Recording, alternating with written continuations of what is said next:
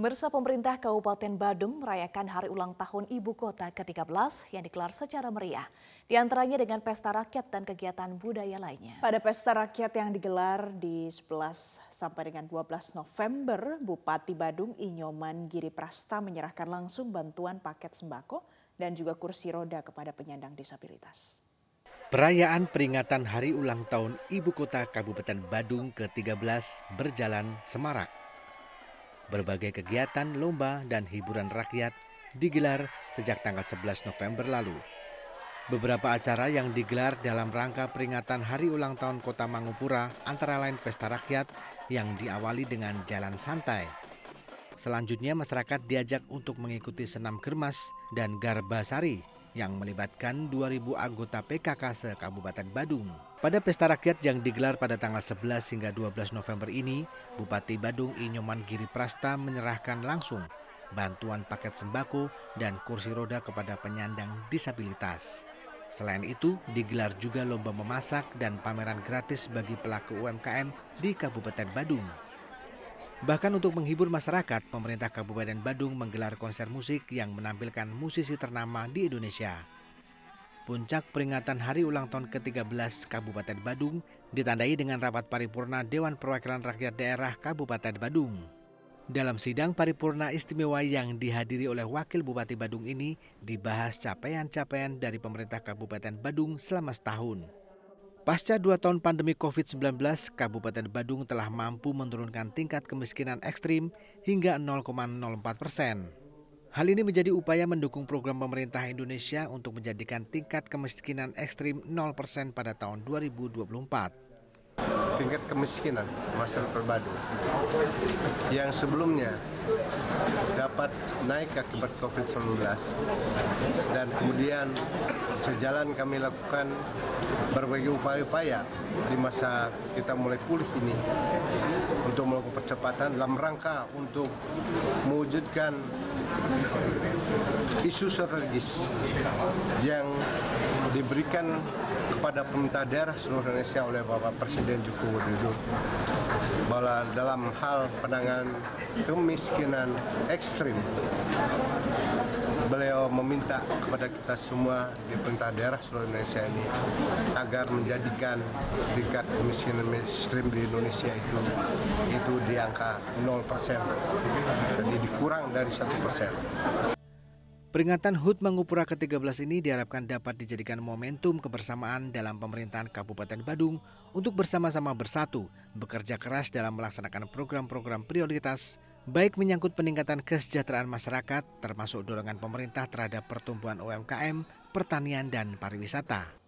Pemirsa Gubernur Sulawesi Selatan Andi Sudirman meresmikan jembatan Larnage di perbatasan Kabupaten Wajo dan Sidrap, Sulawesi Selatan. Dengan diresmikannya jembatan sepanjang 90 meter tersebut, diharapkan perekonomian warga bisa meningkat karena akses pertanian dan perkebunan dan perkebunan masyarakat sekitar menjadi lebih mudah.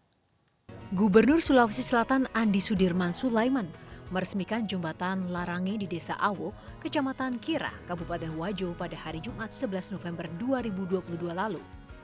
Peresmian jembatan ditandai dengan pengguntingan pita dan penandatanganan prasasti. Dalam kesempatan tersebut, Gubernur didampingi oleh Kepala Dinas Pekerjaan Umum dan Tata Ruang Provinsi Sulawesi Selatan, Astina Abbas, Bupati Wajo, Amran Mahmud, dan Wakil Bupati Wajo Amran. Jembatan ini merupakan proyek strategis provinsi yang merupakan bantuan keuangan provinsi kepada Kabupaten Wajo dengan nilai kontrak 13,4 miliar rupiah. Jembatan dengan panjang 90 meter dan lebar 7,4 meter ini telah fungsional dan dimanfaatkan masyarakat. Jalan ini menghubungkan antara Kabupaten Wajo dan Kabupaten Sidrap. Gubernur Sulawesi Selatan berharap dengan adanya jembatan bisa semakin meningkatkan perekonomian masyarakat, terutama meningkatkan hasil perkebunan dan pertanian warga.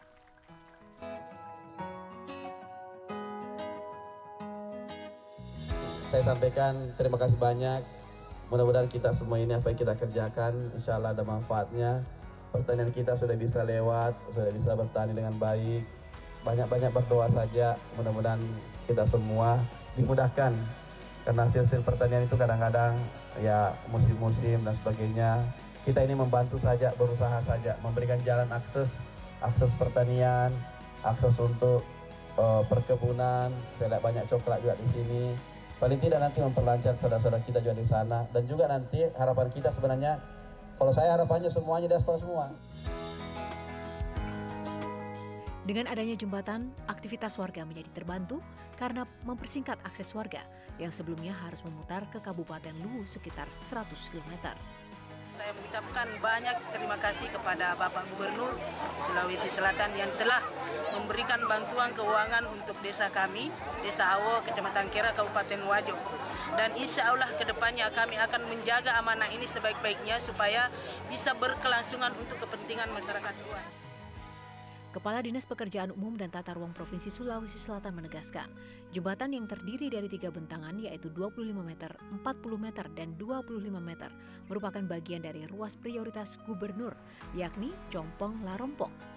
Selama puluhan tahun, untuk menyeberangkan hasil bumi, masyarakat harus menggunakan rakit, sehingga dengan adanya jembatan Larange, wilayah tersebut sudah tidak terisolir, apalagi jika terjadi banjir.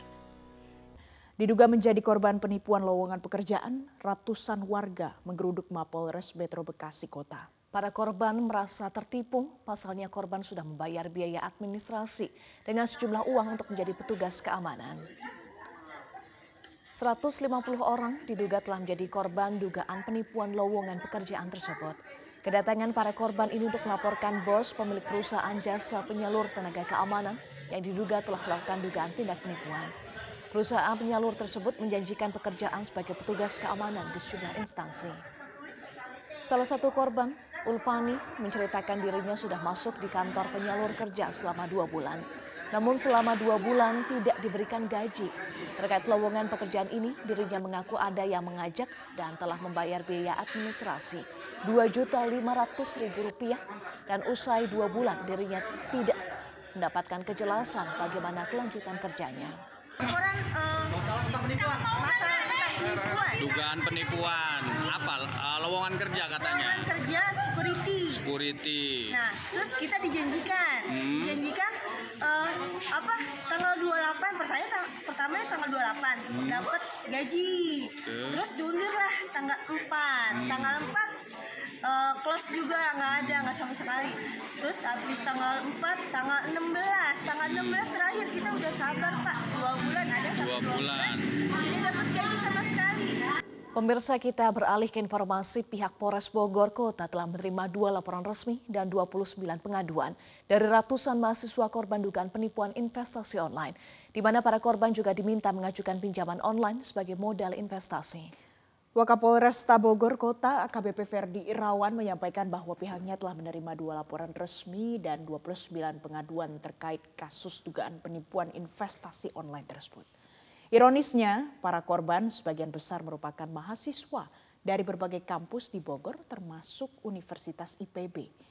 Diduga modus kasus penipuan berkedok investasi online yakni para korban diajak untuk berinvestasi di toko online milik pelaku dengan bagi hasil sebesar 10% di setiap nominal transaksi. Namun sistem bagi hasil tersebut ternyata hanya iming-iming belaka yang berakhir pada terjeratnya para korban oleh utang di aplikasi penyedia pinjol. Dalam kasus ini diperkirakan total kerugian yang dialami korban 311 korban ini mencapai 2,1 miliar rupiah. Pihak Polres Bogor Kota sudah membuka posko pengaduan untuk membantu para korban dan juga segera menangkap pelaku yang telah menjerat korban dengan pinjaman online dengan berkoordinasi bersama dengan pihak otoritas jasa keuangan.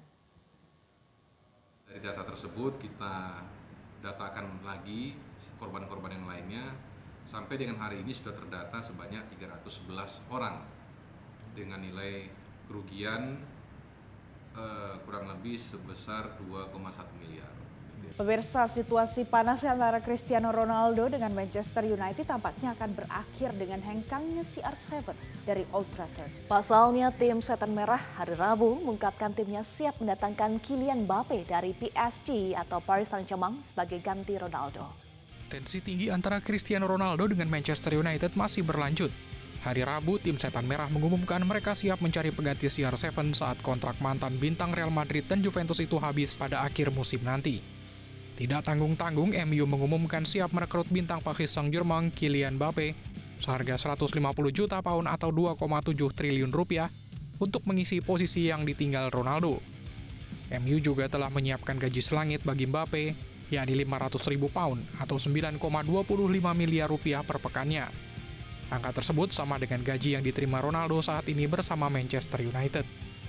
Sementara pemilik klub Inter Miami, David Beckham, justru mengungkapkan niatnya untuk menampung Ronaldo. Beckham bahkan menyatakan siap merekrut Ronaldo pada sesi transfer musim dingin usai Piala Dunia 2022. Keinginan Beckham ini pun mendapat dukungan dari petinggi MLS mengingat Amerika tengah bersolek jelang menjadi tuan rumah Piala Dunia 2026 bersama Meksiko dan Kanada.